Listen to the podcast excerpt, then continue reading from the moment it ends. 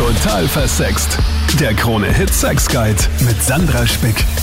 In diesem Podcast gibt's ein kleines Halloween-Special für dich. Und zwar möchte ich wissen, ja, Lust und Horror, wie nah liegt das beieinander? Und äh, für diesen Podcast habe ich meine Expertin Magister Johanna Ginter eingeladen. Sie ist klinische Psychologin, hat sehr viel mit dem Thema Sexualität zu tun. Und wir haben uns da einfach ein paar so klassische Beispiele rausgenommen, wo Horror und Sex und Lust und Leidenschaft doch sehr nah beieinander liegt. Starten wir doch gleich mal mit der klassischen Die Schöne und das Biest Fantasie, also wo es vor allem um Monster geht. Die Schöne und das Biest habe ich jetzt noch nicht so oft gehört. Allerdings höre ich schon mal sehr oft Fantasien, wo es einfach um Erfahrungen geht, die man im echten Leben so vielleicht nicht macht, also auch Gewalterfahrungen beispielsweise, mhm. oder einfach mit einer fremden Person oder mit einer Person, wo man sich im wahren Leben sozusagen nicht vorstellen könnte. Und es gibt auch so Dinge wie Vergewaltigungsfantasien. Mhm. Ähm, an und für sich kann das vorkommen ist ähm, auch ganz normal, weil alles, was man sich in der Fantasie sozusagen vorstellt, was Erregung erzeugt, das ist einfach in der Fantasie und das heißt nicht automatisch, dass man sich das im echten Leben auch wünscht. Also Menschen, die jetzt Gewaltfantasien haben oder sich vorstellen, mit einem Monster zu schlafen wollen, das im echten Leben natürlich nicht. Aber die Fantasie ist irgendwie aufregend und spannend. Ich kann das voll ja, nachvollziehen, weil ich habe das auch so ein bisschen, so dieses Monster-Thema, dieses einfach, dieses große, starke, ja, einfach, wo du keine Chance hast und quasi so das kleine Girlie bist und einfach dann so mi, mi, mi, mi quasi daneben stehst und dich überhaupt, also überhaupt keine Wahl hast, aber natürlich im echten Leben wäre wär das natürlich ein Horror, wenn das, also wirklicher Horror, wenn das passierte. Genau, ja. Ich glaube, es hat einfach sehr viel mit dem Reiz des Verbotenen zu tun und auch mit Spannung, weil solche Fantasien erzeugen natürlich Anspannung. Ähm, Anspannung erzeugt auch wieder Erregung und es ist natürlich aufregend. Also wir Menschen haben immer ein Bedürfnis nach einerseits Sicherheit, Vertrautheit, sich aufeinander verlassen können und andererseits Aufregung, Spannung, das Neue. Und gerade wenn man in Beziehungen ist, die sehr vertrauensvoll sind, wo man sich verlassen kann, die dann aber auch mit der Zeit einfach schon sehr bekannt sind, gerade da kann diese, können diese Fantasien einfach den Reiz des Neuen, des Gefährlichen bieten, was im Alltag vielleicht oftmals nicht so vorhanden ist.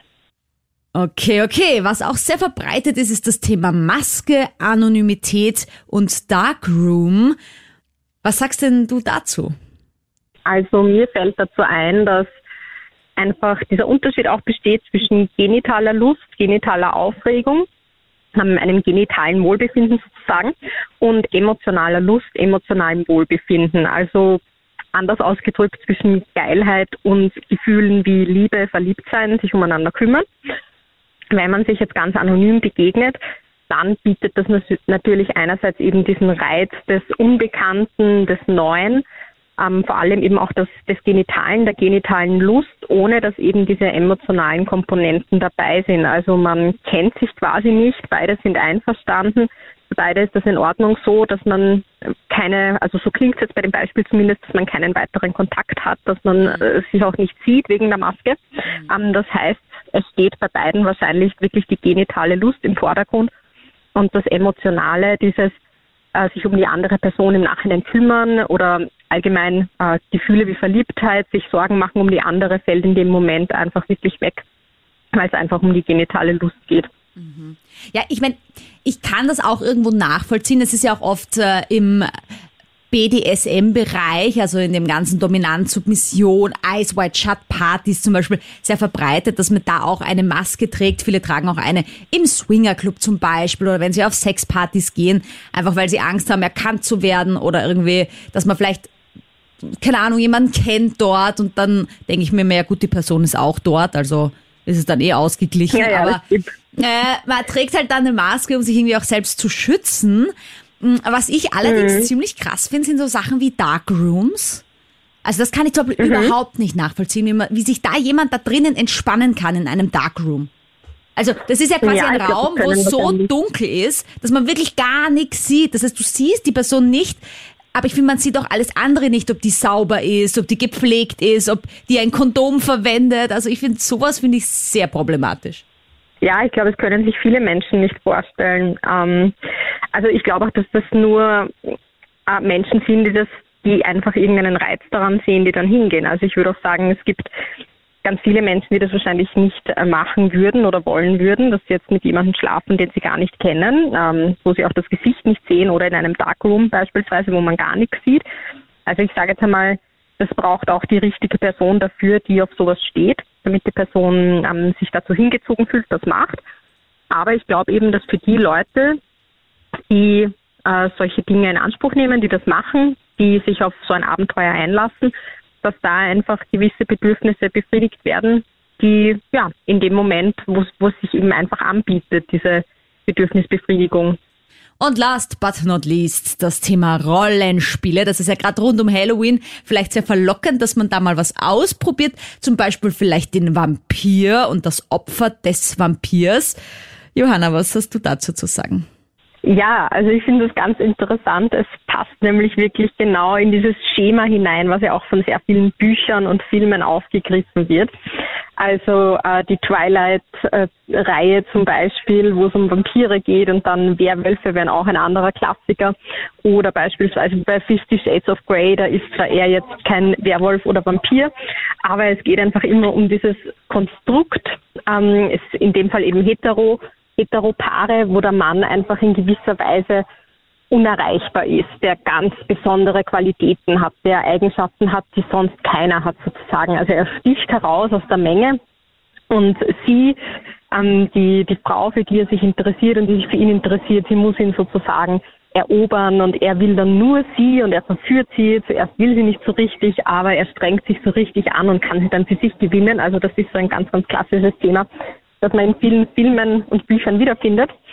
Und ja, es ist klar, ähm, dass das dann in Rollenspiel einfach auch interessant ist. Und das ist auch etwas, was sehr viel emotionale Aufladung mitbringt. Und das ist, ich sage jetzt mal tendenziell für Frauen, etwas, was sehr erregend und aufregend ist. Also nicht nur das Genitale, sondern eben auch die ganze emotionale Aufladung rundherum, die Spannung, die Vorbereitung und so weiter. Mhm. Ja, und jetzt haben wir auch gesagt, Rollenspiele sind natürlich jetzt auch dieses Vampir-Rollenspiel, finde ich jetzt nicht so ultra leicht umzusetzen, weil, ich meine, ja, hier ist mein Hals und beiß mich und ich meine, nimmt man dann Fake-Blut oder keine Ahnung, ist ja auch alles ein bisschen schwierig. Und dann gibt's natürlich die klassischen Rollenspiele wie, hallo, ähm, ich möchte ein Rohr verlegen oder sie sind sexuell verhaftet ja. oder irgend so ein Blödsinn. Und da muss man halt natürlich zwangsläufig lachen und es ist irgendwie peinlich. Was ist denn dein Tipp vielleicht, wenn man jetzt für Halloween oder generell mal in seinem Leben Rollenspiele einbauen möchte, dass es halt auch wirklich klappt und nicht peinlich wird? Also ich würde sagen, dass Lachen und Peinlichkeitsgefühle auf jeden Fall erlaubt sind. Das ist schon mal ein sehr, sehr gutes, ein guter Tipp, denke ich. Äh, weil ich glaube, das Rollenspiel durchzuführen, ohne dass man lacht, ist einerseits, glaube ich, sehr, sehr schwer umsetzbar und zweitens auch gar nicht das Ziel weil es soll ja lustig sein, man soll sich frei fühlen dabei, es soll einfach was Neues sein, wo beide mit dem Gefühl reingehen können, okay, irgendwie interessiert es uns und wir bereiten uns jetzt mal ein bisschen drauf vor, überraschen uns dann gegenseitig, beispielsweise damit, wie wir uns gegenseitig eben herrichten, was der eine gekauft hat, was die andere gekauft hat, wie wir dann ausschauen, was wir machen, ähm, aber einfach beide wissend, es ist was Neues für uns, es ist lustig, man darf sich überraschen, ähm, man darf auch mal was blöd finden und sagen, hm, du, das Kunstblut, das muss jetzt aber nicht sein, können wir das mhm. weglassen. Und da einfach wirklich ganz locker reinzugehen und zu schauen. Ja, und sich einfach auf den Prozess einzulassen. Also da würde ich wirklich sagen, Step by Step sich einfach vortasten.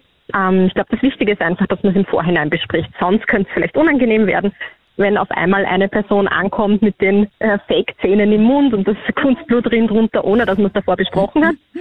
Aber wenn man sich ausmacht, so Samstagabend, okay, wir wissen jetzt, wir stehen da beide drauf, wir verkleiden uns in Richtung ähm, Vampir beispielsweise und alles andere lassen wir einfach auf uns zukommen. Danke fürs Dabeisein in diesem Podcast. Schick mir gerne deine Ideen, deine Sexfragen jederzeit per Mail, steht in der Infobox von diesem Podcast oder per Instagram zum Beispiel. Einfach Sandra Spick suchen. Bis nächste Woche. Total versext. Der Krone-Hit Sex Guide.